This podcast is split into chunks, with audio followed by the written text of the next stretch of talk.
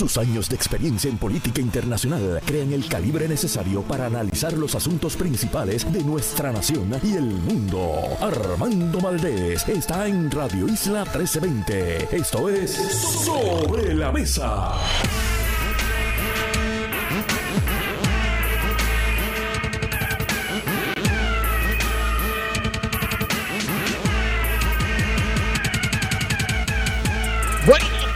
Soy Armando Valdés. Usted escucha sobre la mesa por Radio Isla 1320. Hoy Federico de Jesús, nuestro corresponsal en Washington, y José Nadal Power, nuestro analista de temas federales, estarán aquí sentados a la mesa para hablar sobre las elecciones congresionales en Estados Unidos. Hoy es día de elecciones en los 50 estados y el distrito de Colombia. Colombia. Hoy terminan realmente las elecciones en todos esos estados. Veremos cuál es el resultado posiblemente esta noche, posiblemente un poquito más tarde. Ustedes saben que allá tarda más tiempo el conteo de los votos, pero hablamos aquí sobre las consecuencias de esa votación histórica de hoy, donde se miden el Partido Republicano y el Partido Demócrata por el control del Congreso y por supuesto por el control de la agenda congresional y ejecutiva por los próximos dos años. Además estará con nosotros Carlos Severino, ex rector del recinto de Río Piedras y catedrático de la Universidad de Puerto Rico. Con él hablamos sobre diversas situaciones a nivel internacional y Ibis González, presidenta de la Junta de Farmacias de la Comunidad, estará con nosotros. Momentos en que se discute una propuesta para ampliar a las cadenas, farmacias en cadena estadounidenses, el acceso a la tarjeta de salud del gobierno para que personas puedan comprar medicamentos en esos establecimientos. Hablamos con Ibis González sobre esa propuesta. Por supuesto, también estará con nosotros como todos los días de lunes a miércoles Marilu Guzmán sentada a la mesa y con ella todos café en mano. Tengan su café listo. Analizamos todos los temas de hoy 8 de noviembre del 2022 son las 8 y 7 minutos de la mañana. Los asuntos del país tienen prioridad, por eso llegamos a poner las cartas sobre la mesa. Vamos a poner las cartas sobre la mesa de inmediato. Hay fundamentalmente tres temas que quiero discutir en la mañana de hoy. Hay un artículo que publica el Miami Herald esta mañana, una investigación que ha realizado en conjunto con el Centro de Periodismo Investigativo de Puerto Rico sobre la violencia doméstica, la violencia de género al interior de la policía de Puerto Rico, entiéndase agentes de la policía que son agresores, principalmente agresores, vamos a entrar en los datos en breves instantes, y que estas dos entidades periodísticas han logrado, junto con por ejemplo, Marimari Narváez de Kilómetro Cero han logrado recopilar datos que, nuevamente, están para pelos en cuanto al número de casos de violencia de género al interior de la policía, tanto como el número tan bajo de convicciones que se han logrado en estos casos a través de los últimos básicamente 12 años, que son es el periodo de tiempo que cubren los datos que tiene la el periodista, los periodistas que trabajaron eh, esta nota. También voy a estar hablando sobre una noticia que me ha cogido un poquito por sorpresa en el día de hoy. Es que, por lo visto, sobra el dinero ahora en el gobierno de Puerto Rico. Sí, hay un sobrante, hay un superávit, esa es la palabra que usan, pero superávit es una forma fina de decir que sobra dinero. ¿Dónde sobra dinero? En las arcas del gobierno de Puerto Rico ahora sobra sobra. Pero ¿saben cuál es el problema con eso de hablar de que sobra el dinero? Es que para que sobre el dinero en el gobierno tiene que faltarle al pueblo de Puerto Rico. Y para citar a una alcaldesa de San Juan, esto parece ser bueno para el gobierno y malo para Puerto Rico, malo para la gente de Puerto Rico. Vamos a hablar sobre eso. ¿Cuál es la intención con ese alegado sobrante de dinero en el Departamento de Hacienda? ¿Cómo se va a gastar ese dinero, y no es poco dinero, ¿eh? estamos hablando de 475 millones de dólares. Pero antes quiero simplemente, retomando algo que mencioné en la introducción del programa, invitar a todos nuestros hermanos y hermanas puertorriqueños y puertorriqueñas que viven en Estados Unidos a salir a votar en el día de hoy. Y yo les he dicho anteriormente que voten, claro, por el candidato o la candidata del partido que usted entienda mejor representa sus intereses. Y los intereses, por supuesto, de Estados Unidos, de su comunidad, de su estado. En otras palabras, aunque usted pueda diferir de mí, yo pues soy demócrata, aunque usted pueda diferir de mí, lo importante hoy creo es que usted salga a votar y que usted se haga contar, se haga oír el que hay una comunidad puertorriqueña en Estados Unidos que está participando activamente en la política. Entre muchas otras cosas, así es como otras comunidades, los italianos y los irlandeses en el noreste de Estados Unidos, los cubanos en la Florida y muchas otras comunidades han logrado tener acceso al poder político al interior de Estados Unidos. Y en ese sentido es importante cada oportunidad que se le da a la comunidad puertorriqueña en Estados Unidos de expresarse es una oportunidad de reafirmar el poder que tiene y que podría tener potencialmente esa comunidad en la política estadounidense. Y en ese sentido, yo no estoy siquiera aquí hablando de que ustedes nos representen a nosotros, que estamos acá en la isla, sino que ustedes, puertorriqueños que están allá, que están haciendo su vida allí, que ustedes fortalezcan la comunidad puertorriqueña en la diáspora, que ustedes expresen su voluntad y que al hacerlo, ustedes verán cómo poco a poco, y quizás no tan poco a poco, quizás muy aceleradamente, esa comunidad, los intereses de esa comunidad puertorriqueña en la diáspora van a estar más presentes día tras día en la discusión pública en Estados Unidos, de nuevo, como lo está con muchas otras comunidades étnicas migrantes en Estados Unidos que han logrado formar la política tanto doméstica como la política internacional de Estados Unidos. Para bien o para mal, habrá personas que entiendan que la influencia, por ejemplo, de la comunidad cubana en la política estadounidense, estando en un estado como la Florida, que es un estado, un swing state, un estado que puede determinar el resultado de una elección presidencial, habrá quienes digan, pues eso ha sido una mala influencia en la medida en que han insistido en mantener el embargo estadounidense contra Cuba. Y de nuevo, podremos debatir acerca de la bondad de esa política pública, pero sin duda es muestra, es evidencia del poderío político que tiene esa comunidad cubana al interior de la política estadounidense, porque fíjense ustedes que hay otros países que se dicen ser comunistas, como China, y Estados Unidos evidentemente tiene relaciones comerciales con China. Y me parece que si no fuera por la comunidad cubana y su poderío político, los Estados Unidos quisiera tener relaciones comerciales con Cuba, porque Estados Unidos vela por sus propios intereses como lo hacen todos los países del mundo. El problema con Estados Unidos es que a veces se creen demasiado el cuento de que son paladines de la democracia y toda esa cosa y entonces se confunden. Pero al final del día, Estados Unidos hace negocios con países con políticas económicas y sociales diametralmente opuestas a las de Estados Unidos, con países que tienen unos récords en cuanto a derechos civiles que son tan malos o peores que los de Cuba. Arabia Saudí es un ejemplo. Y en ese sentido, lo que demuestra el que todavía Estados Unidos mantenga una política tan combativa, tan adversativa con Cuba, es el poder de esa comunidad cubana en la política estadounidense. Cada elección, cada dos años o incluso cada año en Estados Unidos hay elecciones básicamente todos los años en algún estado, en algún condado, en alguna ciudad.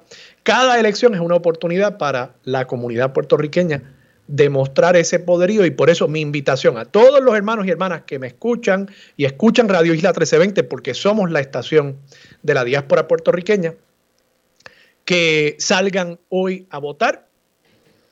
Si quieren un consejo, bueno, pues voten por los demócratas.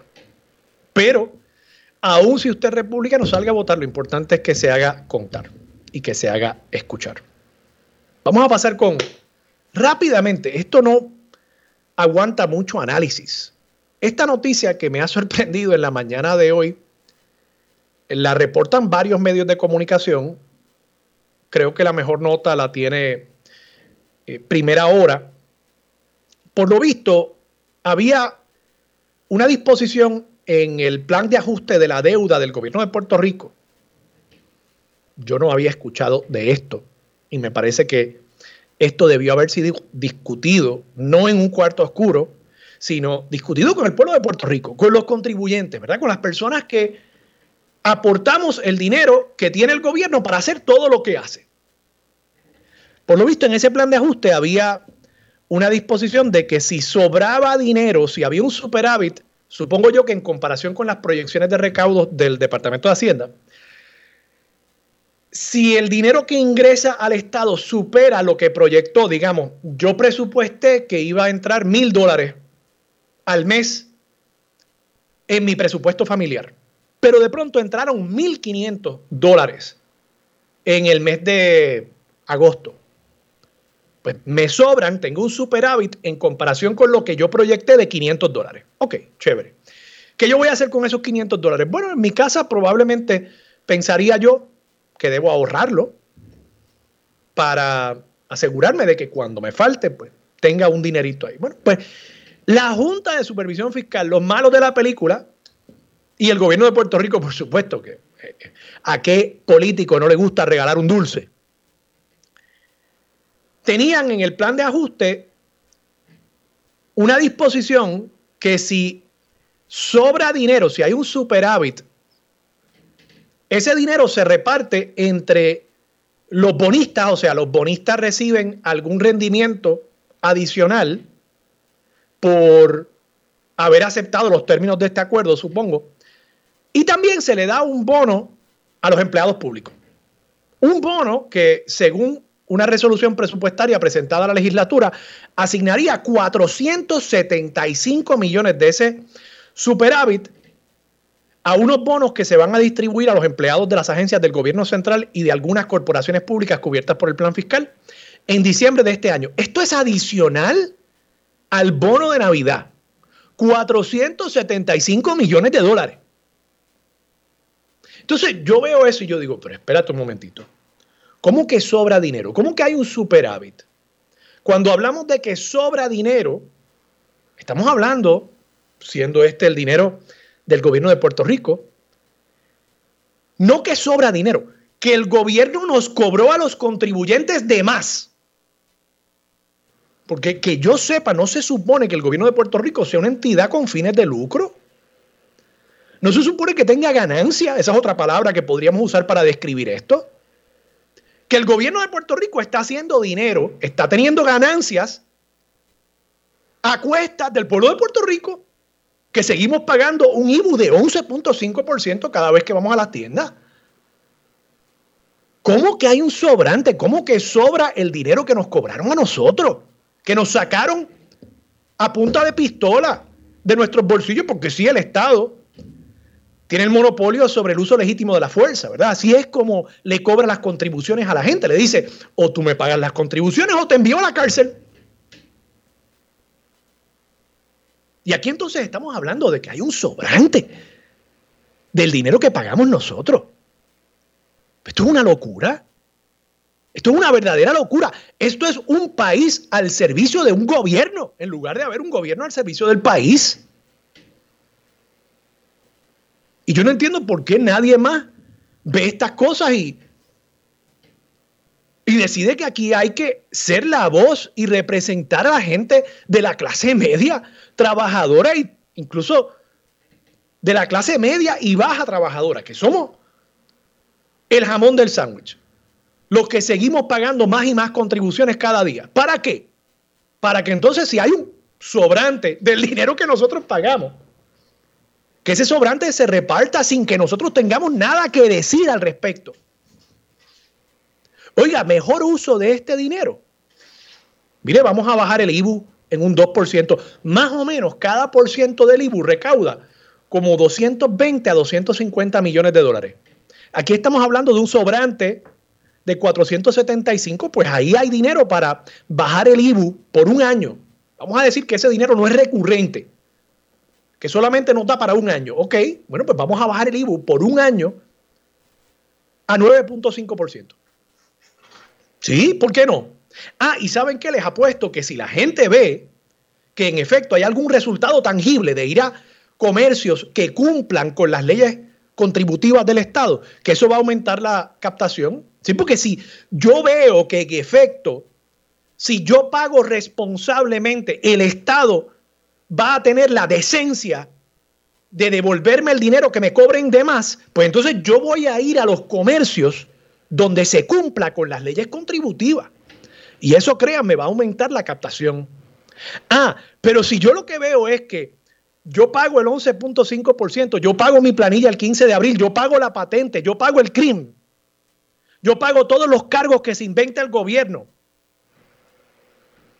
Y luego, cuando se dan cuenta que han cobrado de más, en lugar de devolverle el dinero al pueblo o bajar las contribuciones para que no se repita eso, lo que hacen es repartírselo entre quienes están en el gobierno. Pues ¿de qué vale cumplir en este país? ¿De qué vale ser un ciudadano responsable y cumplidor en este país? Para que después haya gente como el torombolo bambalán de Chris Agront, que se alega le debe 7 millones de dólares al Estado porque no radicó planillas. Entonces, a nosotros que estamos cumpliendo, se nos sigue robando el dinero y repartiéndolo como si fuera de los políticos. Y hay gente en este país que ni siquiera radica planilla. y se salen con las suyas hasta el día en que, gracias a Dios, que Paquito Pared le mete mano a esa gente, hasta que el día que llega el Departamento de Hacienda y el Departamento de Justicia a tocarle la puerta a esos pillos. Pero si eso no pasa, pues esa gente sigue sin pagar contribución. Ah, y ni hablar de que estamos en un momento en el que todos los economistas a través de todo el mundo dicen que hay que controlar la inflación. ¿Y cuál es una de las cosas que descontrola la inflación? Bueno, que la gente tenga más dinero para gastar y más y más y más dinero. Entonces aquí tenemos a la Junta de Supervisión Fiscal inyectándole más dinero a la economía de Puerto Rico en momentos en que estamos tratando de poner bajo control los precios en los comercios. Yo no entiendo, yo no entiendo lo que está pasando. Es una falta de respeto al pueblo de Puerto Rico lo que está pasando en este país. Se me quedó el tema de este reporte periodístico del Miami Herald y el Centro de Periodismo Investigativo sobre la violencia de género en la policía. Cuando regresemos, vamos a hablar con Marilu Guzmán sobre, ese, sobre esa nota periodística. Importante lo que se plantea aquí acerca de una tendencia alarmante al interior de la Policía de Puerto Rico. Con eso regresamos en Sobre la Mesa por Radio Isla 1320. Quédate en sintonía, conéctate a radioisla.tv para acceder y participar en nuestra encuesta diaria. Armando Valdés, Sobre la Mesa por Radio Isla. Los asuntos de toda una nación están sobre la mesa. Seguimos con el análisis y discusión en Radio Isla 1320. Armando Valdés, esto es Sobre la Mesa.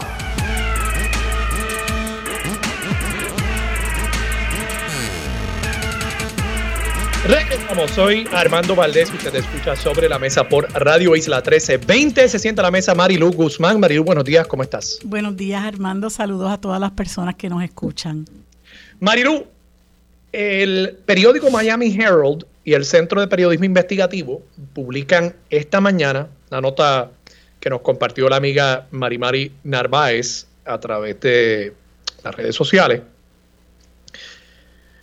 una nota a profundidad sobre la violencia de género al interior de la Policía de Puerto Rico. Voy a leer, a manera de introducción de este tema, varios eh, párrafos que hablan de los datos que estos dos, eh, estas dos entidades periodísticas pudieron recopilar. Dice, Entre 2010 y 2021, 11 años, más de 800 policías fueron arrestados por 960 incidentes de violencia doméstica, según se desprende de un análisis de datos suministrados por la agencia. Solo 36 terminaron en convicciones. El negociado no aclaró hasta qué mes de 2021 incluyó los datos. En el 93% de los casos, los arrestados fueron hombres en una agencia en la que para febrero de 2022 los oficiales varones eran el 76%. La policía admitió mediante una certificación al tribunal en enero de 2022 que no recopila datos sobre cuántos policías arrestados por violencia doméstica entre los años 2010 y 2021 siguen activos, cuántos están bajo licencia administrativa o suspendidos o cuántos han sido expulsados o desarmados. Casi el 15% o 118 de los policías arrestados han sido detenidos dos veces o más. Para mayo de 2022, la policía solo pudo confirmar que de estos 46 ya no trabajaban en la agencia tras ser expulsados o por razones de retiro, muerte o renuncia. Marilú, este dato, en 11 años, 800 policías, más de 800 policías arrestados por 960 incidentes individuales de violencia doméstica, y de esos 960 incidentes, solo 36 desembocaron en una convicción. Quiere decir que solamente el 3.75% de los casos acaba en una convicción, el 96, más del 96% de los casos termina sin una convicción. Y yo tengo que pensar de nuevo, claro que hay una presunción de inocencia, mm. que yo sé que ahora el comisionado de la policía defiende la presunción de inocencia. Claro, pero yo tengo que pensar que con todos los obstáculos que enfrentan las víctimas de violencia doméstica y de género en nuestro país para reportar y para dar a conocer sus vivencias, yo tengo que pensar que aquí hay eh, más de 36 casos donde en efecto hubo una situación de violencia de género, hubo una situación de violencia doméstica y esto a lo que apunta es a una terrible impunidad. Mm. Impunidad que, claro, siembra la semilla para que este ciclo de violencia siga acelerándose. ¿Qué te parece a ti? Mira, eh, esto, es, esto es altamente preocupante y es una tendencia que no solamente se da aquí, sino también se da, ¿verdad?, fuera de Puerto Rico. Yo estaba leyendo un reportaje de, de un eh, reportero freelance canadiense eh, de apellido Roslin, que también se ha dado la tarea de hacer estas, estos análisis y, y, se ve, ¿verdad?, de lo que él publica, que hay un poco más de una tercera parte de, de policías de, de, la fuerza policíaca que él eh, eh, analizó, que es particularmente la de Los Ángeles, eh, que se ven involucrados en, en, situaciones de violencia doméstica y solamente cuatro de esos casos, de unos 360 mil, perdón, de unos, perdóname, de unos 360 mil que se vieron, en un espacio de, siete años, 227 casos que se vieron en un espacio de siete, de siete años, eh, solamente 91 eh, superaron una etapa particular del proceso criminal y cuatro resultaron en convicciones. Así que eso parece ser una tendencia que se da más allá de nuestra frontera. Eh, pero a mí me preocupa un par de cosas. Me preocupa primero que eh, en el caso particular de las víctimas de violencia doméstica a manos de policías, la tendencia a denunciar es mucho menor, eh, precisamente porque se trata de un policía y la persona eh, irremediablemente está amenazada muy, muy, muy inminentemente. Eh, y entonces me preocupa también el dato que tú das a los efectos, que eso abona muchísimo a la, a la, a la actitud de indolencia, ¿verdad?, que tiene la policía ante, ante este tipo de cosas, mediante la cual admiten que no recopilan datos sobre cuántos policías arrestados por violencia doméstica entre el 2010 y 2011, 11 años, siguen activos, cuántos están bajo licencia administrativa, cuántos han sido suspendidos, expulsados o desarmados. O sea, ¿cómo es posible que tú no lleves estadísticas sobre esto? Entonces, eso lo que ocurre es que si esta persona incurre en nuevas eh, situaciones, ¿cómo tú vas a saber con quién tú estás bregando, ¿no? Que es una persona realmente problemática y agresiva y que casi el 15% o 118 de los policías arrestados han sido detenidos dos veces o más. O sea, yo sí creo en la presunción de inocencia, claro que sí, una persona que está arrestada, no importa quién sea, tiene derecho a la presunción de inocencia, pero también hay, un, hay una obligación de parte del sistema de procesar a esas personas. Si hay una obligación de parte del fiscal de buscar por todos los medios a su alcance de probar la culpabilidad de esa persona, más allá de dudas razonables, si no lo logra, pues no lo logró, ¿verdad? Pero, pero eh, le, le, le hiere a uno la retina, ¿verdad? Ver que realmente estas estadísticas o falta de estadísticas sí abona a esa impresión que tiene la gente de que lo que hay es una cultura de impunidad y tristemente tengo que decir Armando que esto no se da solamente en el caso de los de las personas víctimas de violencia doméstica.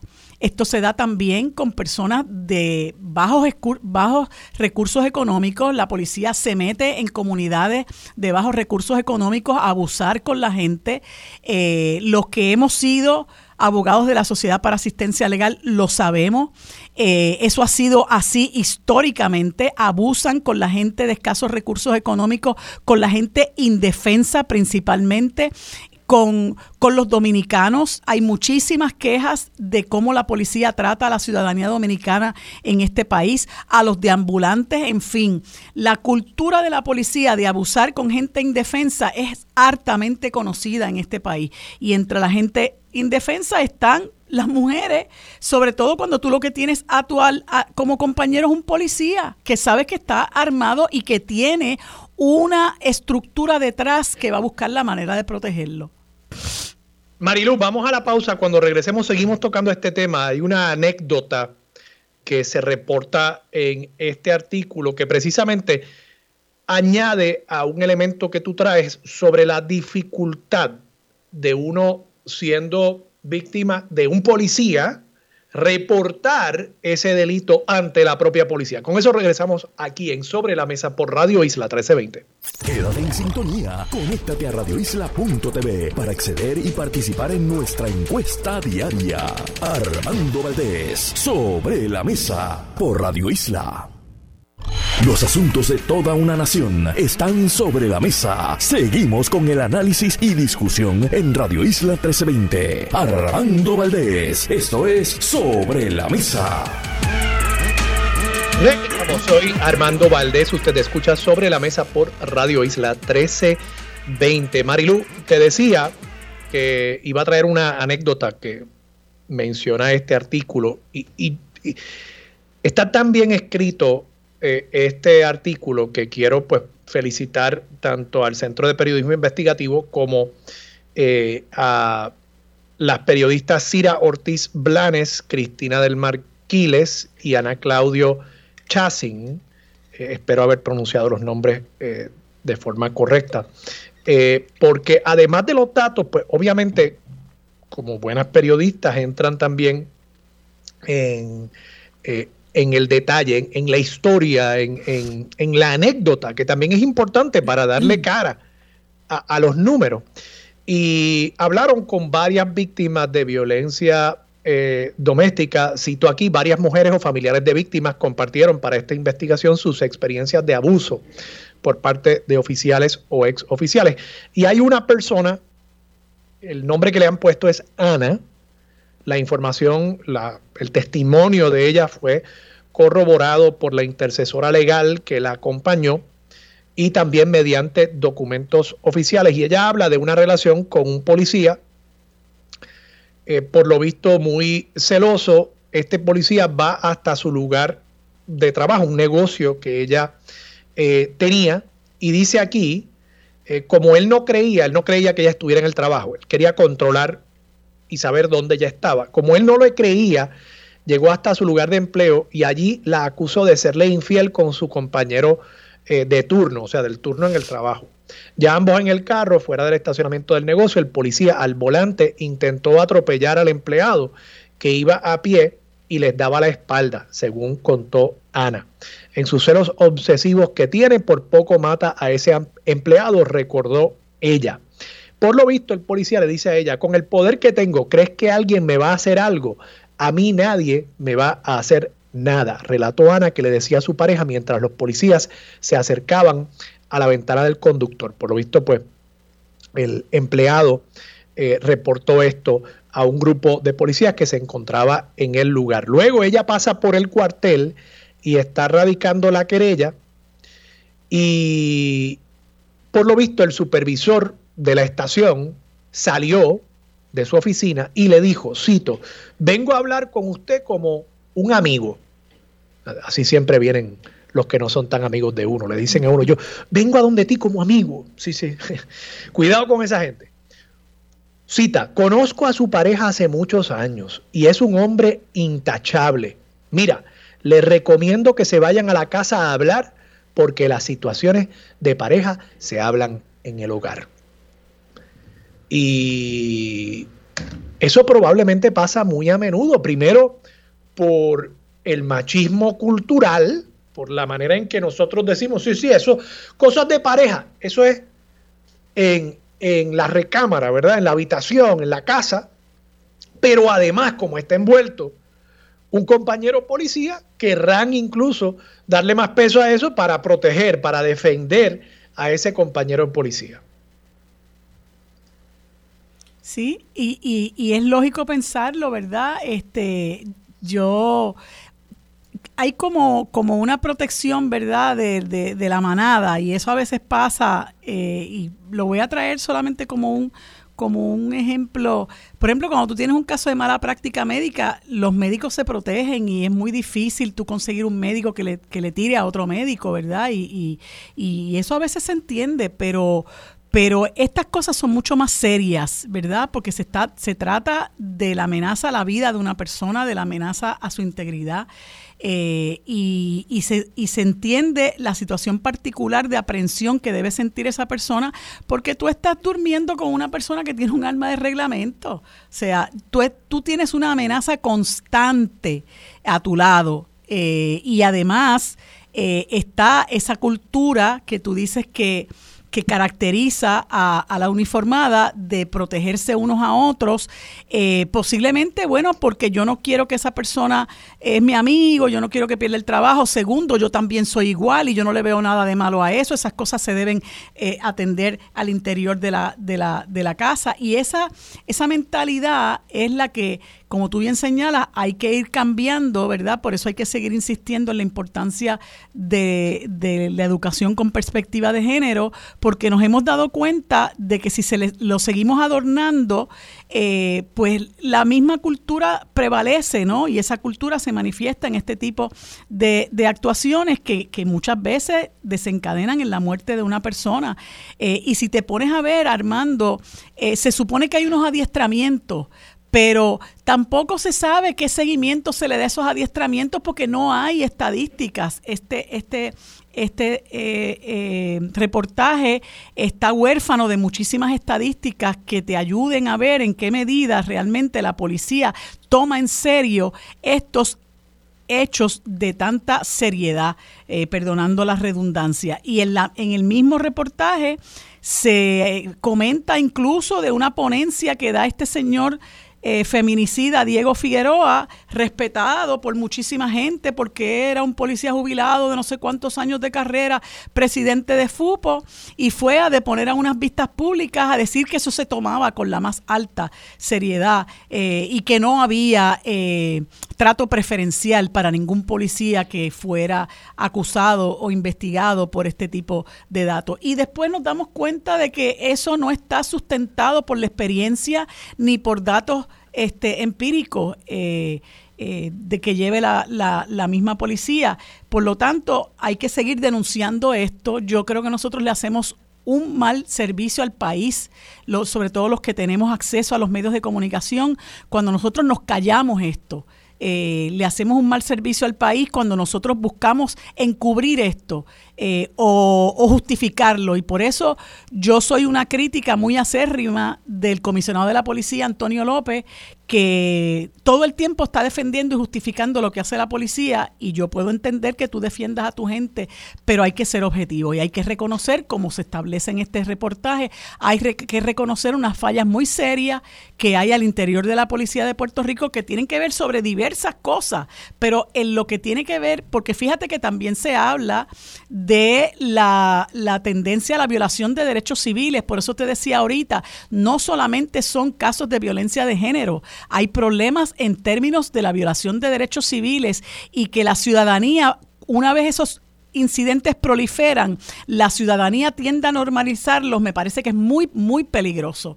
Y por eso yo siempre fui crítica de lo que hizo la policía con un señor por el área de Aguadilla que lo sacaron a, a, empujones de una, de una guagua porque no se quería bajar y dijo expresamente no me siento seguro y uno de los guardias estaba vestido de civil y el joven ese que acribillaron en, en la Riviera en Puerto Nuevo, que todavía estamos esperando saber qué pasó con él y muchísimos otros que, que entidades como Kilómetro Cero te, se debe haber dado a la tarea de investigar, ¿no? Y de, y de, y de, y de seguir eh, eh, es muy peligroso porque este, en muchas ocasiones ni nos enteramos de lo que ocurre, Armando, pero sí ocurre. Hay mucha violación de derechos civiles y nosotros, los puertorriqueños y puertorriqueñas, lejos de ceder y renunciar a esos derechos, lo que tenemos es que afirmarlos y exigir que se nos protejan. Y en el caso de las mujeres, ¿verdad? Que son víctimas de violencia doméstica de parte de compañeros que son policías, pues hay que entender que la situación es particularmente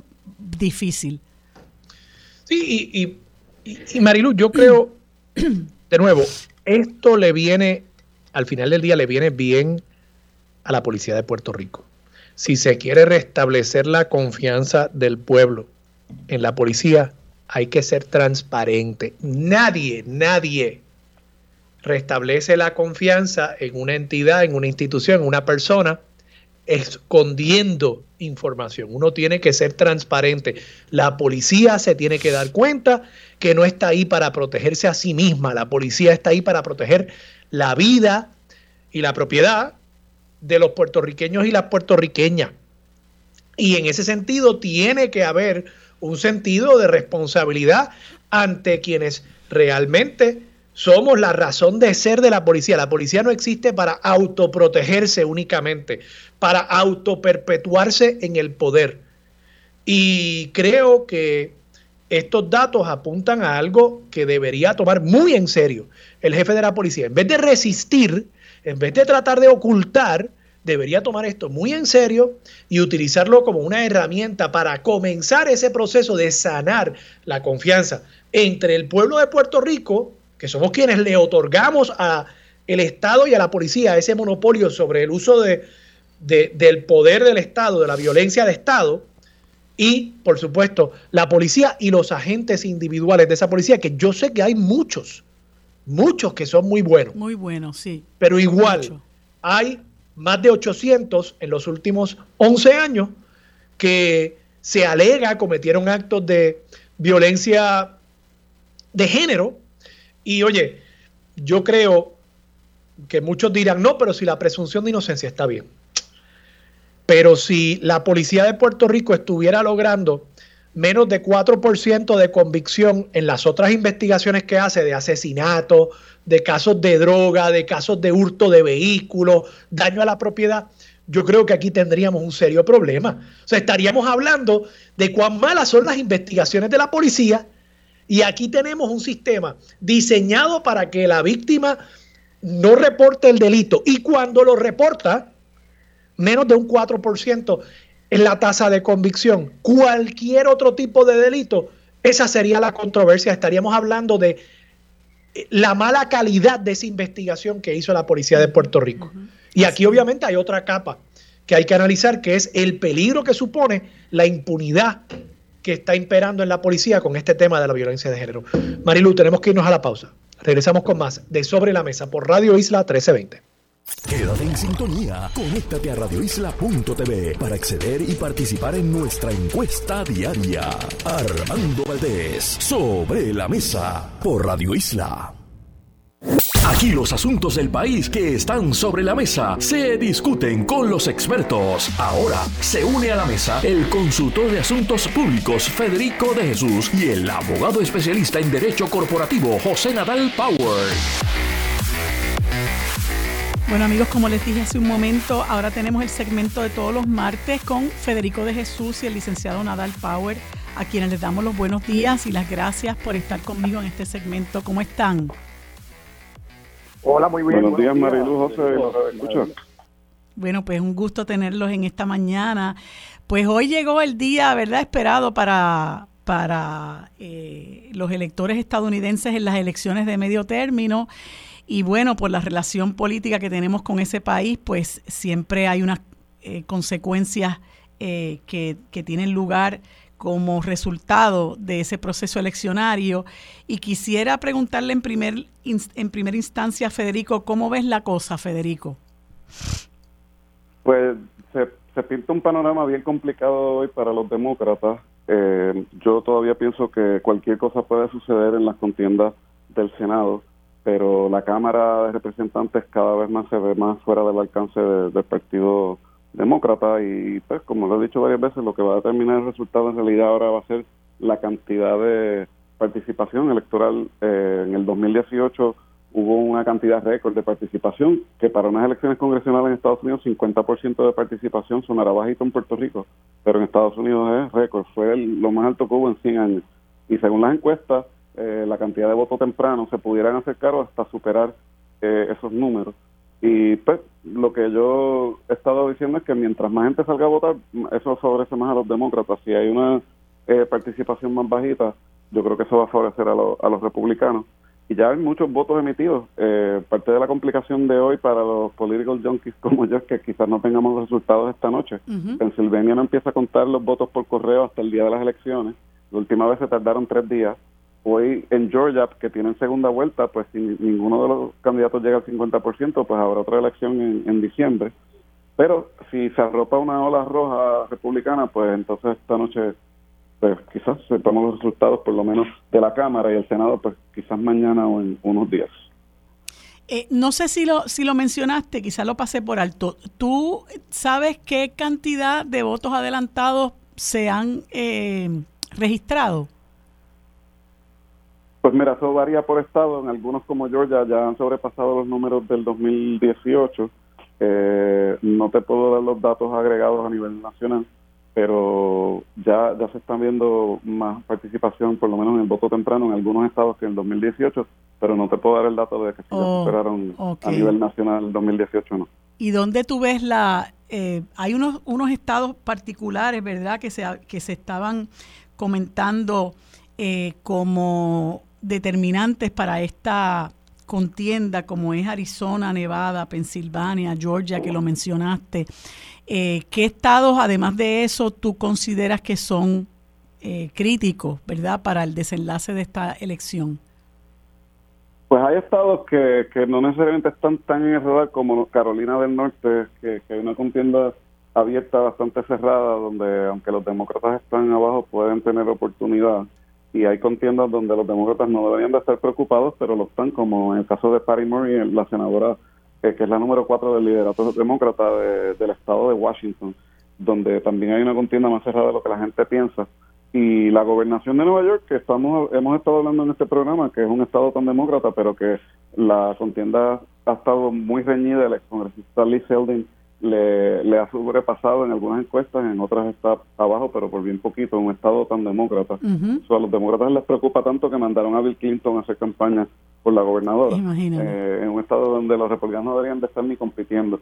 Así que eso y el voto de las minorías va a ser clave y no necesariamente buenas noticias para los demócratas.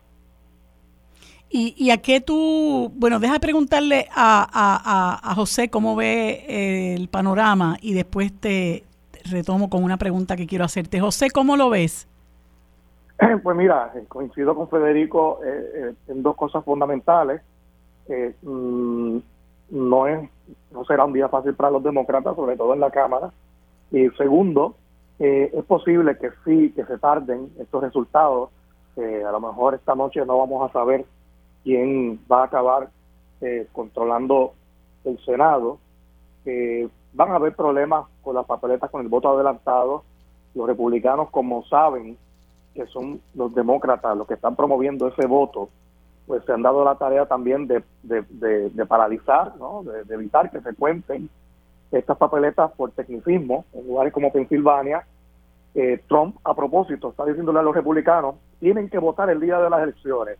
Y así se asegura que las papeletas que llegan por correo en realidad son más bien demócratas y como lo saben, pues están por eso tratando de paralizar esos, esos conteos eh, con una batería de abogados y está sucediendo en varios eh, estados.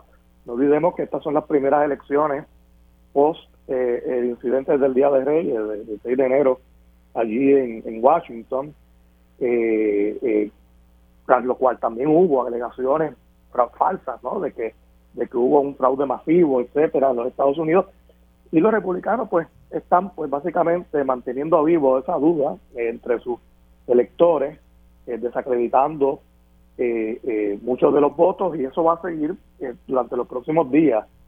Eh, ¿Qué va a pasar finalmente? Pinta complicado para los demócratas por el tema de la inflación, eh, está pues, castigando el bolsillo de la gente y eso es un issue pues muy importante que sobrepasa a veces no pues las demás preocupaciones que puedan haber con la democracia, el tema de Roe versus Wade, etcétera. En el pasado las encuestas han, en el 2020 no fueron muy acertadas por lo tanto, pueden ocurrir sorpresas eh, hoy que, que, las encuestas no, no hayan eh, leído, no previsto, pero eh, de todos modos, pues sí, no, no es una situación fácil para el Partido Demócrata. eso que menciona recientemente Nadal era lo que quería preguntarte, Federico, y es lo que yo encuentro particularmente preocupante de la sociedad estadounidense porque el Partido Republicano, eh, representado por Donald Trump, que parece ser la figura icónica de esa colectividad, ¿verdad? Eh, instauró un régimen eh, de supremacismo blanco, por decirlo así, ¿verdad? Y de, y de protección a los grandes intereses, a las grandes corporaciones, de un gran discrimen, de un discurso incendiario eh, y de prejuicio contra las minorías y particularmente los inmigrantes. Entonces se dieron estas situaciones de, de eh, el florecimiento de organizaciones supremacistas blancas, ¿verdad? De estos eh, defensores a ultranza del derecho a la aportación de armas y de una serie de situaciones que pusieron, ¿verdad?, en, en riesgo la democracia misma de ese país, ¿verdad? Como fue lo que ocurrió el 6 de enero, como fue el intento de secuestro de la gobernadora de Michigan, lo que pasó en Charlottesville, eh, que no recuerdo ahora si es Carolina del Sur o Virginia, no, no siempre. Virginia. Virginia. Este, o sea, hay una serie de cosas, ¿verdad? Eh, de, de, un, de un derrotero que ha tomado esa, esa sociedad que es hacia lo de Roe versus Wade, ¿verdad? Toda esta controversia que se ha dado ahora sobre el despojo del derecho de las mujeres, por lo menos en la esfera federal, a decidir sobre sus cuerpos, la, la, la, la revocación de Roe versus Wade.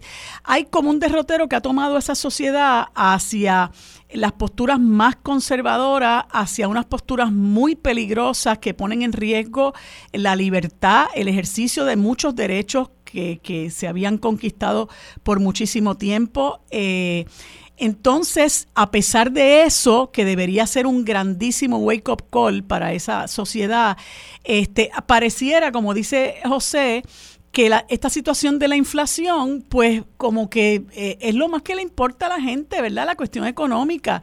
Y, y, eso es verdaderamente preocupante. ¿Tú coincides o piensas que, que, sí, que, que, o sea, que, que hay alguna diferencia en lo que estoy diciendo?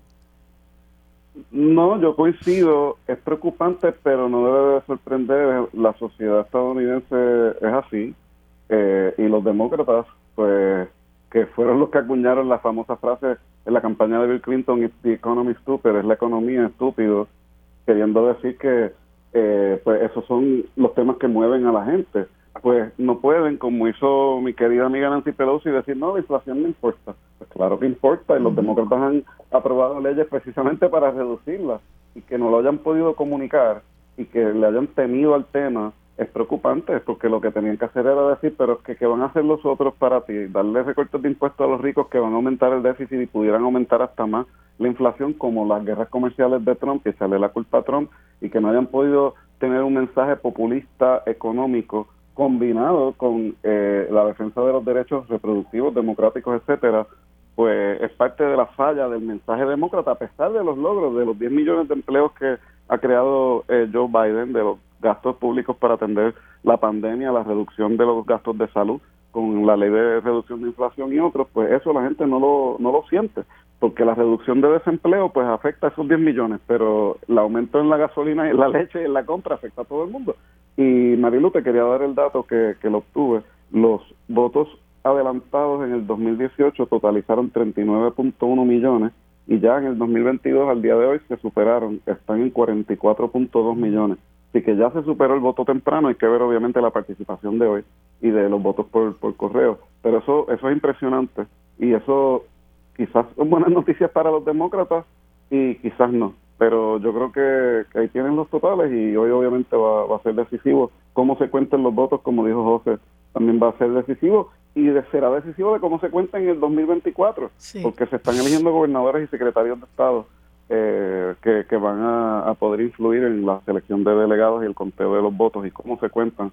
Y ya sabemos por lo que sucedió en Georgia y en Pennsylvania que, los republicanos se están moviendo para, como dijo José, no, no contabilizar todos los votos por adelantado y de alguna manera ilegitimizarlo, a pesar de que hay republicanos que votan de esa forma. Eh, gente mayor, de otros, eh, tú sabes, lugares remotos que no tienen tanto acceso a las papeletas, así que eso preocupa más allá de lo ideológico y a tu punto, Marilu, que Estados Unidos esté nuevamente enfrentando una amenaza democrática, donde las mismas encuestas en el verano decían que esa era la preocupación mayor del estadounidense, y que ahora digan, bueno, pues las cosas están un poquito caras, olvídate de los derechos reproductivos, de la democracia y del fascismo y del autoritarismo que trae Trump, pues no, no, eso pues no es tan importante, eso es política, eso preocupa de la, de la sociedad estadounidense y la falta de ánimo en, en el lado demócrata, a pesar de los logros, pues también apunta que pues las campañas en Estados Unidos se ganan por el corazón y la imaginación y no por los datos.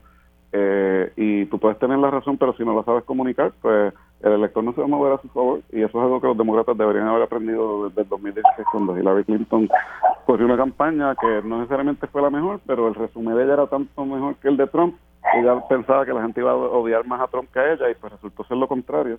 Y que las campañas no se pueden correr con razón, se tienen que correr con corazón e inteligencia, claro, pero para motivar a la gente pues hace falta la emoción y esa parte la falta de los demócratas. Sí, yo creo que, que, pues, que la figura de Biden está bastante erosionada y, y también pienso que ese discurso nacionalista eh, de, de, Trump ha calado muy hondo en, en, los estadounidenses, eso siempre se ha sabido explotar muy bien, este, pero eh, te pregunto, eh, Federico, eh, eh, tú sabes que ah, hubo varios estados que eh, intentaron aprobar legislación para restringir precisamente el derecho al voto y particularmente, si, si no me equivoco, el voto por adelantado. y eso afecta sin duda a, minorías y afecta a, personas de, escasos recursos. Eh, ¿Tú crees que eso ha tenido eh, algo, algo que ver? Porque me estás contando, bueno, que ahora se ha superado lo que eh, el, el, monto de los votos por adelantado de lo que hubo en el año previo, en el 2018.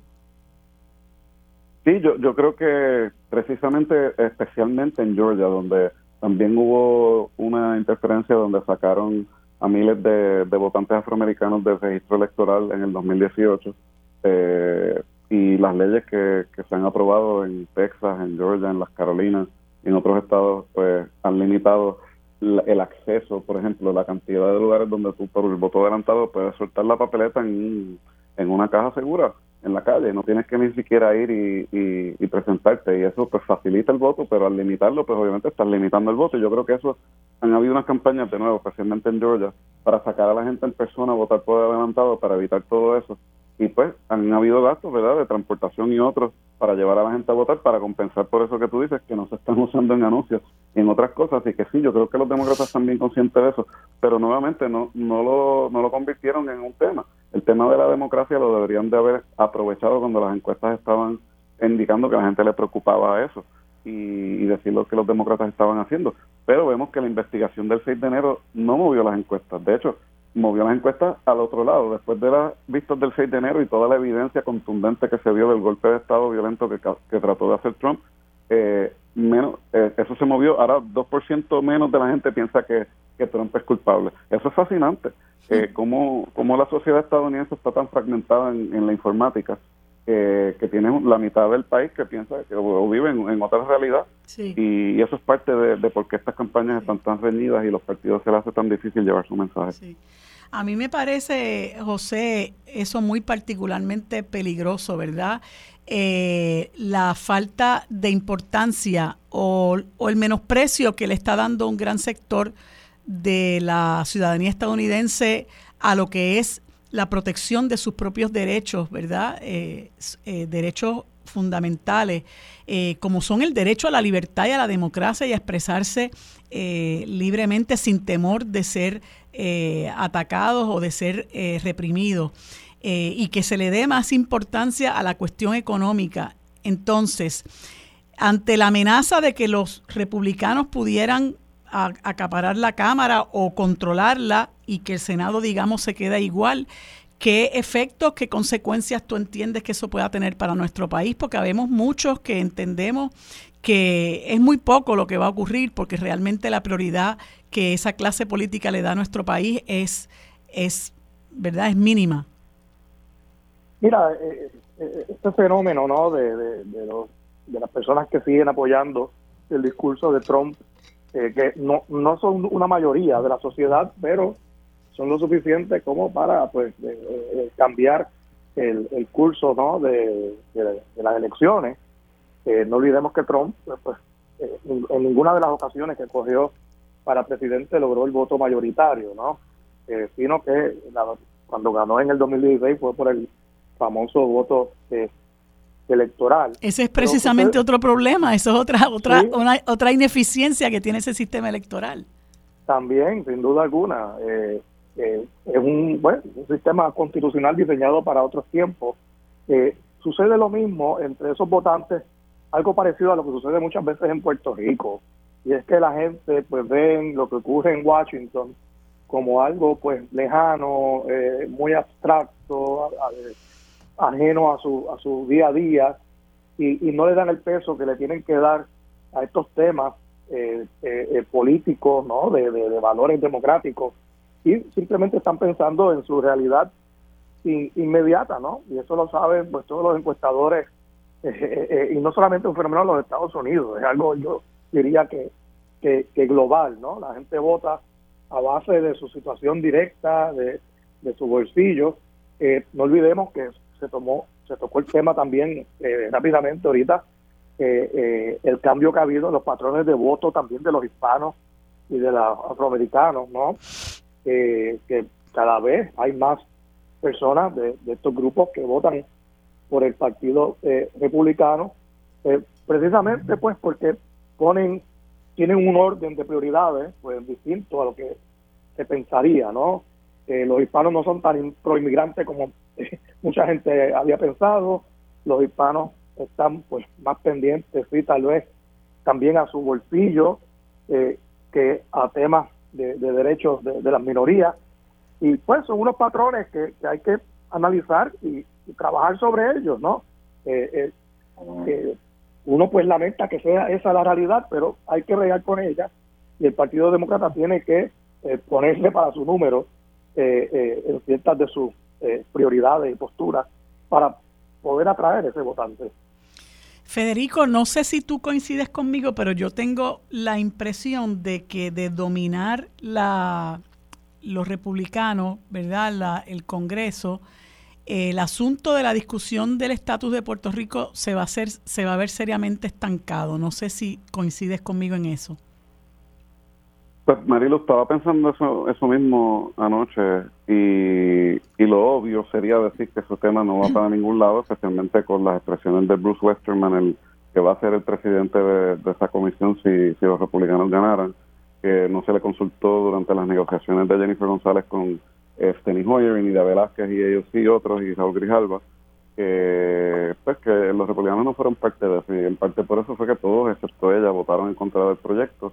Ella solamente ha conseguido ocho republicanos que favorezcan su proyecto pero ella es muy astuta. La comisionada reciente trajo a, Bruce Westman a Puerto Rico después de huracán Fiona y tienen mucho dinero, eh, ¿verdad?, del lado anexionista que reparten en campañas políticas, pero se ve bien complicado el panorama de estatus y para los fondos federales bajo una eh, incumbencia, ¿verdad?, republicana en el, en el Senado en la Cámara y también hay que, que mantener en cuenta que Puerto Rico tiene decenas de miles de millones de dólares en fondos federales que no ha utilizado todavía el presidente Biden está en la Casa Blanca. Si los republicanos ganan, ese dinero no te estoy diciendo que se va a poner en peligro, pero no necesariamente va a haber mucho apetito para darle dinero adicional a Puerto Rico, como por ejemplo la propuesta de Raúl Grijalva de darle 5 mil millones de dólares a Puerto Rico para que pongan paneles solares en las casas eh, y otras iniciativas para el huracán Fiona. Y como hay tanto dinero sin utilizar, quizás los republicanos se, se vean tentados en reprogramar ese dinero y quizás nos pudieran hacer hasta un favor si le quitan el dinero al gobierno central y se lo dan a los alcaldes y a las ONG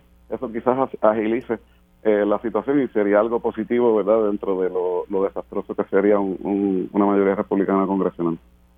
Lo que lo que es triste José eh, me gustaría saber si coincides con eso en el sentido de que cualquier discusión sobre asuntos de estatus se estancaría, pero también eh, que abordes la situación de que es es realmente triste que nosotros los puertorriqueños y puertorriqueñas en una situación de crisis económica como la que estamos tengamos que estar sujetos al vaivén de esas elecciones, al vaivén de ese movimiento político que se da en los Estados Unidos.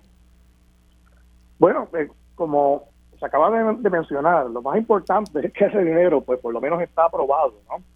Eh, el problema es que llevamos años sentados encima de él, que sin utilizarlo.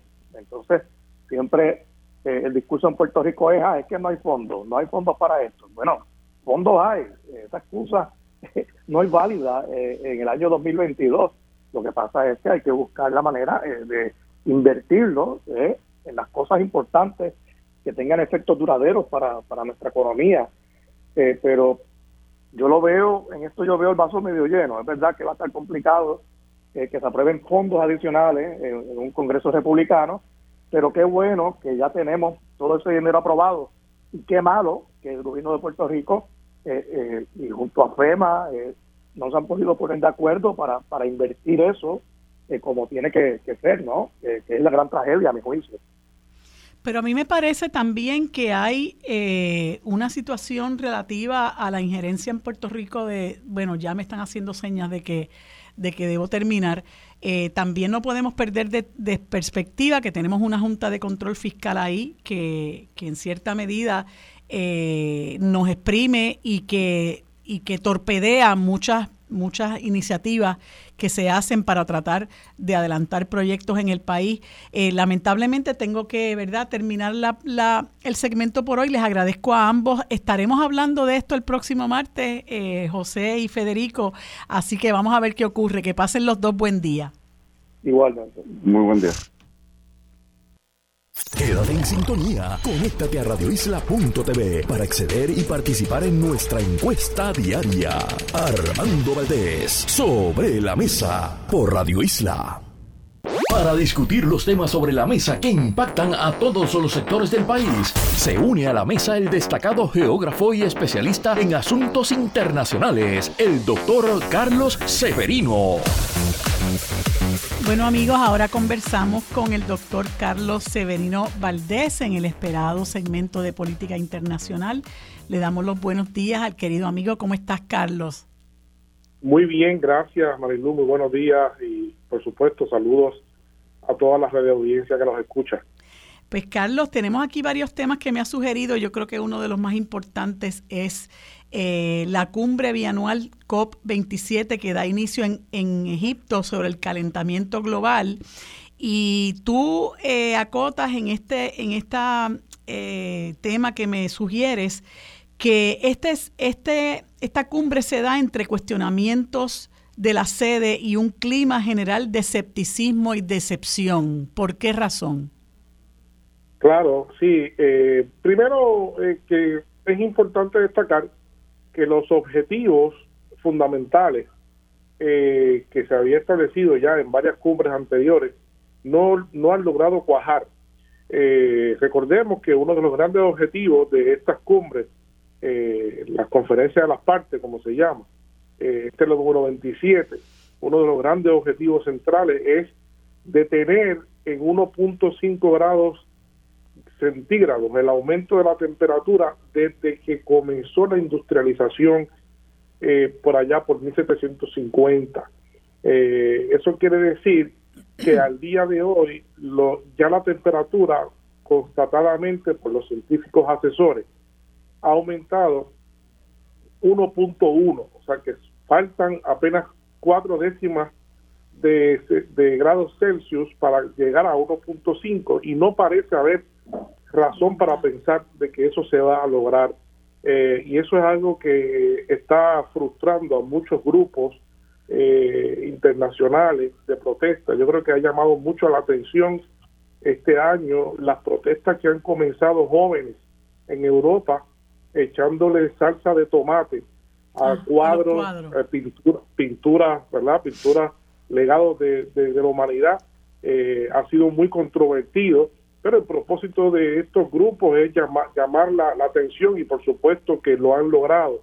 Eh, y ellos dicen que más han logrado la salsa de, tomate que los números detrimentales en que se encuentra el mundo en estos momentos. Otro aspecto importante, que tú quizás te recordarás eh, que se ha hablado mucho, son los famosos 100 mil millones de dólares anuales para lograr las transiciones a energías renovables en todas partes del mundo, pero particularmente en el sur, global, ¿no?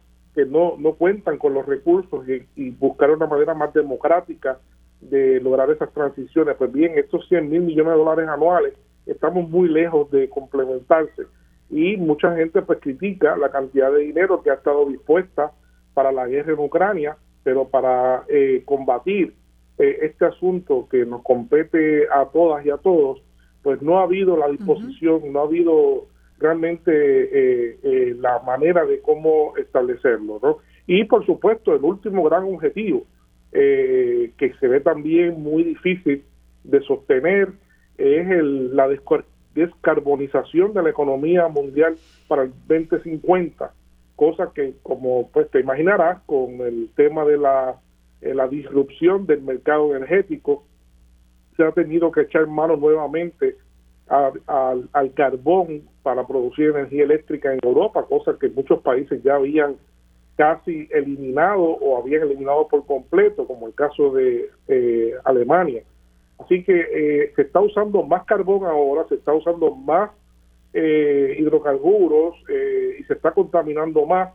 y por último, pues también hay un cuestionamiento muy fuerte de la, de la sede, eh, que es Egipto, la mítica ciudad de Sharm el Sheikh, eh, en la cual pues, eh, pues, hay un presidente que tiene una todavía un manto de golpista porque en el 2014 ejecutó un golpe golpe de estado en contra del presidente Morsi en aquel momento y aunque se validó posteriormente en elecciones pues ha habido muchas dudas y, y se ha tenido muchas reticencias en que se le haya otorgado la sede a Egipto con el pasado reciente y la convulsión política que ha habido y cuestionamientos de derechos humanos, etcétera.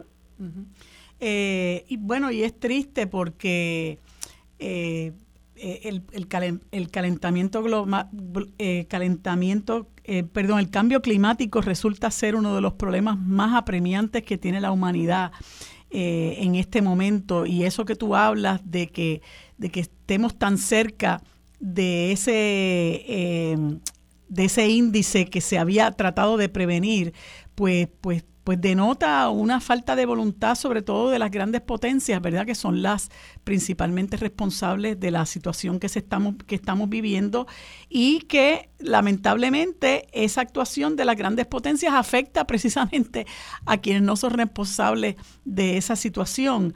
Así que después, después de, la, de la cumbre hablaremos a ver cuál tú crees que es el saldo de, de ese... Claro, claro, son muchos días ahora, hay mucha actividad pero también se critica, Marilu, es la pena destacar eh, que esto se ha convertido pues todo cada dos años en una en, una actividad en la cual llegan más de 100 jefes de Estado, eh, miles de técnicos y personas. Entonces, eh, muchos críticos dicen que también pues la actividad en sí misma no contribuye a llegar a los acuerdos que son necesarios, pero también contribuye a la contaminación y a, la, y a los gases de invernadero, ¿no? Porque son, llegan en avión y llegan eh, gastando energía. Así que también, pues, de todos lados, hay se está convirtiendo en una actividad bastante que necesita pronto tener este resultado concreto para poder eh, sostener su credibilidad. Así es.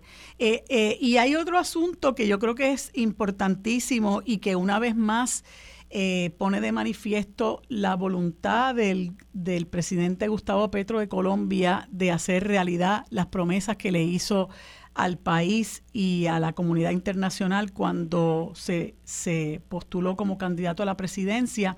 Y es eh, el hecho de que ya hubo una reunión entre Gustavo Petro y Nicolás Maduro en Caracas para establecer restablecer relaciones que eso ya se había eh, se había venido eh, manejando con la con la visita de, de, un de un funcionario de alto nivel a, a Bogotá eh, y ahora se, está, se restablecen los vuelos regulares entre ambos países y todos sabemos, ¿verdad?, la situación de tensión tan terrible que, había, que existía entre Colombia y Venezuela, particularmente bajo la presidencia de Iván Duque, eh, durante la cual incluso se hicieron serias imputaciones de intentos de desestabilización al interior de Venezuela y me parece que esta, esta, eh, este esfuerzo de ambos eh, presidentes, ¿verdad?, de restablecer relaciones eh, comerciales y de otro tipo, pues abona, ¿verdad?, a darle un poco de tranquilidad a países que han estado hermanados históricamente. Sí, eso denota mucho eh, la agilidad política del presidente Petro, la celeridad con la que actúa y sin duda alguna con la preparación eh, que trae lista ya eh, para actuar. Recordemos que apenas cumple tres, meses en, la posición Petro y ya parece que eh, ha, encabezado muchos procesos importantes rápidamente con, con buena resonancia y este paso de abrir la frontera, de restablecer las relaciones eh, bilaterales, diplomáticas entre ambos países, un paso grande, porque no solamente es que estaban cerradas las, la, eh, estaban canceladas las relaciones diplomáticas desde el 2019, básicamente desde hace mucho, mucho más tiempo las relaciones entre ambos países estaban prácticamente detenidas, eh, ¿verdad? De, de, facto.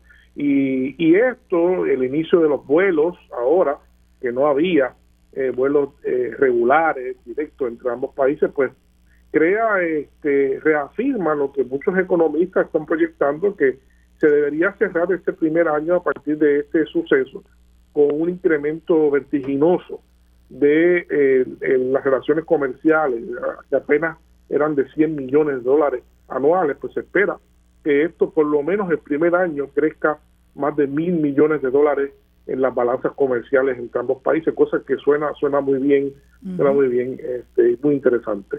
Y, y hoy, este Carlos, hay unas elecciones interesantísimas de medio término en los Estados Unidos que pueden definir, ¿verdad?, el, el, el curso de, de, la vida política en ese país. Eh, y que, ¿cómo tú ves el, el, el el saldo de esas elecciones, particularmente con los efectos que pueda tener en la guerra para Ucrania, porque somos muchos los que pensamos que Estados Unidos, tanto el Partido Republicano como Demócrata, se pueden distanciar en cómo manejan la política interna, pero son igualitos en el manejo de la política exterior. correcto. hay sí una distinción interesante y es que los republicanos han criticado fuertemente el gasto eh, del presidente Biden en Ucrania y han dicho y han hecho sonar muy fuertemente en el país eh, la crítica que hace falta invertir dinero en el país y no tan lejos como en Ucrania. Entonces, eh, si uno ve las encuestas, parecería ver que parecería ser que este asunto se le ha pasado factura eh, al Partido Demócrata eh, y eh, los republicanos han sacado ventaja de eso. lo que todo el mundo, los observadores entienden es que de darse un triunfo, como parece ser, del Partido Republicano, pues se cortaría la ayuda a Ucrania. Pero es importante decir que en este momento los grandes medios estadounidenses han estado destacando que eh, ha habido reuniones eh, secretas eh, importantes entre Estados Unidos y Rusia y además que desde Estados Unidos se le ha comunicado también, se ha filtrado a la prensa, se le ha pedido al presidente Zelensky que comience en su narrativa a incluir el tema de las negociaciones y que no se cierre exclusivamente a que no va a haber negociaciones con Putin. Así que las cosas parecen cambiar y de darse una, una, una victoria republicana, parece que habría un, cambio en ese sentido. Eh, eh, así que esperemos a ver lo que sucede durante el día de hoy. Bueno, Carlos, seguimos hablando de eso la próxima, en la próxima ocasión se nos quedan un par de temas, pero eso siempre nos pasa porque hay mucho en la mesa. Gracias como siempre por estar conmigo en este segmento tan interesante de los martes. Seguimos conversando la próxima semana. Que tengas buen día. Quédate en sintonía. Conéctate a radioisla.tv para acceder y participar en nuestra encuesta diaria. Armando Valdés, sobre la mesa, por Radio Isla. Los asuntos de toda una nación están sobre la mesa. Seguimos con el análisis y discusión en Radio Isla 1320. Armando Valdés, esto es Sobre la Mesa. Bueno amigos, y en este último segmento conversamos con la señora Ibis González, presidenta de la Junta de Directores de la Asociación de Farmacias de la Comunidad, a quien le damos los buenos días y las gracias por estar con nosotros en, en este segmento. Buenos días, señora González, ¿cómo está? Buenos días, todo bien, gracias a Dios aquí desde Atillo, Puerto Rico, contestando tu llamada. Atillo del, Atillo del corazón. Atillo del corazón. Pues le agradezco mucho, Ibis, que haya sacado este tiempo para compartir con nosotros eh, sus impresiones sobre esta noticia, ¿verdad?, que sale en algunos rotativos del país mediante la cual la coalición de farmacias exige que no se incluya Walgreens y CVS en el plan vital.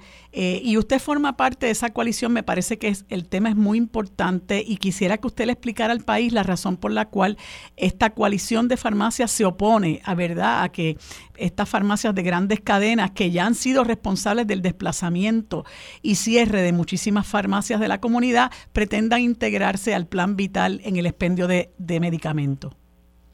Pues mira, sí es algo que no entendemos. En, en el 2003, eh, Walgreens, esa cadena de farmacias, eh, decidió salir y no darle más servicios a los pacientes de aquel momento la reforma de salud, que es vital.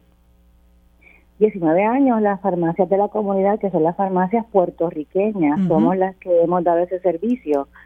Eh, ACES, que es el que administra el dinero de Medicaid en Puerto Rico, ha hecho varios estudios y demuestran que todos estos pacientes médico indigentes, que son alrededor de 1.3 millones actualmente, se sienten servidos y ellos saben y, están conscientes que tienen acceso a sus medicamentos. O sea, no hay necesidad. Si hubiese necesidad, mira, se le abren las puertas, pero no hay necesidad. Las 850 farmacias en Puerto Rico estamos sirviéndole al, al, al paciente médico indigente. Yo creo que están esas personas están satisfechas con ese servicio lo demostramos en épocas como el, el, la, el huracán María en el 2017 en los temblores. El domingo el Colegio de Farmacéuticos premió a una farmacéutica en Guánica que esa farmacéutica continuó dando sus servicios independientemente de los temblores que continúan sintiendo en su pueblo. Así que, que, que no, no, no, no entendemos, no sabemos qué es lo que está pasando, cómo es posible que, perdón, perdóname, el señor Sidre esté apoyando esta iniciativa.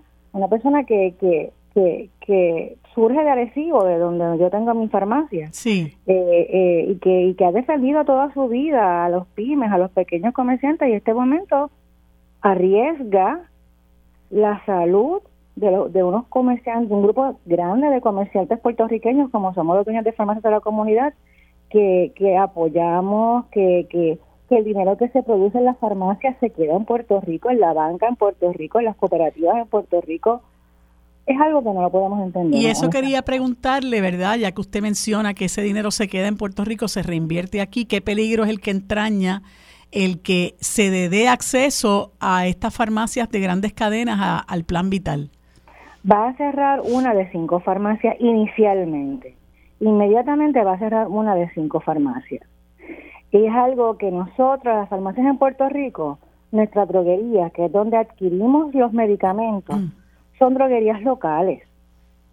los medicamentos que trae CVS y trae Walgreens no, no, no se los compran a las droguerías locales en Puerto Rico. Nosotros, nosotros tenemos ahora mismo, empleamos más de 14 mil personas en la isla directos, empleos directos, empleos indirectos sobrepasan los 4 mil. O sea que va, ¿qué quiere, qué quiere Sidre? Que ahora Puerto Rico tiene un éxodo de médicos, un éxodo de maestros, un éxodo de policías Ahora quieren también un éxodo de farmacéuticos y un éxodo de técnicos de farmacia. Eso es lo que él quiere, porque parece que sí.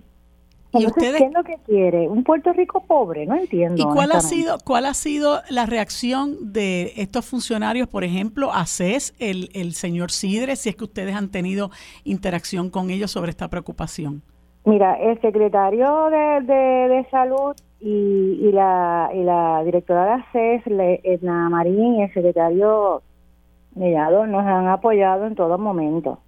Lamentablemente hay otros funcionarios eh, de secretarios, como le dije, Sidre, y tenemos otros más que lo que se expresan, pero no quieren, no lo expresan públicamente, que es lo que estamos esperando. Que públicamente, mira, que digan que yo me estoy equivocando, que nosotros nos estamos equivocando, pero no lo hacen. Ellos sí han tenido reuniones, han expresado que, que, que, va a entrar CVS y va a entrar Walgreens a la red de, de servicios de acceso para los médicos indigentes, eh, pero no, no, no lo quieren. Eh, algunos dicen que no, pero hasta que ellos no lo digan públicamente, nosotros vamos a estar luchando.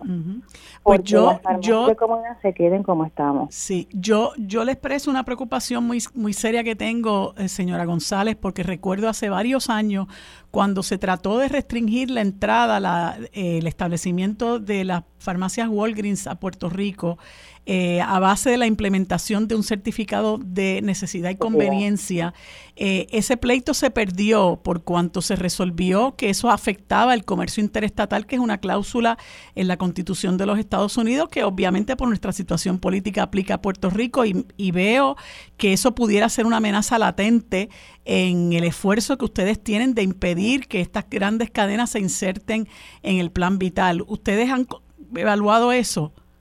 Mira, eso fue, en ese momento, eso fue negligencia del gobierno de Puerto Rico, que no luchó hasta lo último el certificado de necesidad y conveniencia para las farmacias de la comunidad, porque mira, ahora mismo las estaciones de gasolina tienen certificado de necesidad y conveniencia y también los laboratorios. ¿Por qué se le permitió a ellos ganar ese pleito a nivel federal? No se luchó, no se luchó, no se trabajó. Y ahora mismo, nuevamente, el gobierno nos está fallando. Unos secretarios que están, no sé, no, no, no te puedo, no te puedo dar información que no tengo. Yo quisiera entender cómo es posible que tú quieras defender al pequeño y mediano comerciante que no lo defiende, que los estás hundiendo. Sí. Son 850 farmacias que están aquí abiertas, que ayudan, que aportan, como te digo, es, es, que es que es algo que todavía no puedo entender que tú no quieras defender a tu gente. Sí. Y, y, esto no es política, ¿ok? Esto va más allá, pero mucho más allá, ¿ok? Eh, Puerto Rico, los puertorriqueños tenemos que defendernos unos a otros. Sí.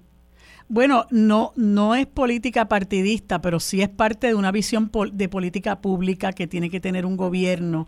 Y yo creo que siendo las, eh, las eh, empresas pymes eh, los más grandes empleadores en el país, en el sector, privado, pues el gobierno tiene una obligación de protegerlos y me parece que esa no es la ruta, por lo que usted me cuenta.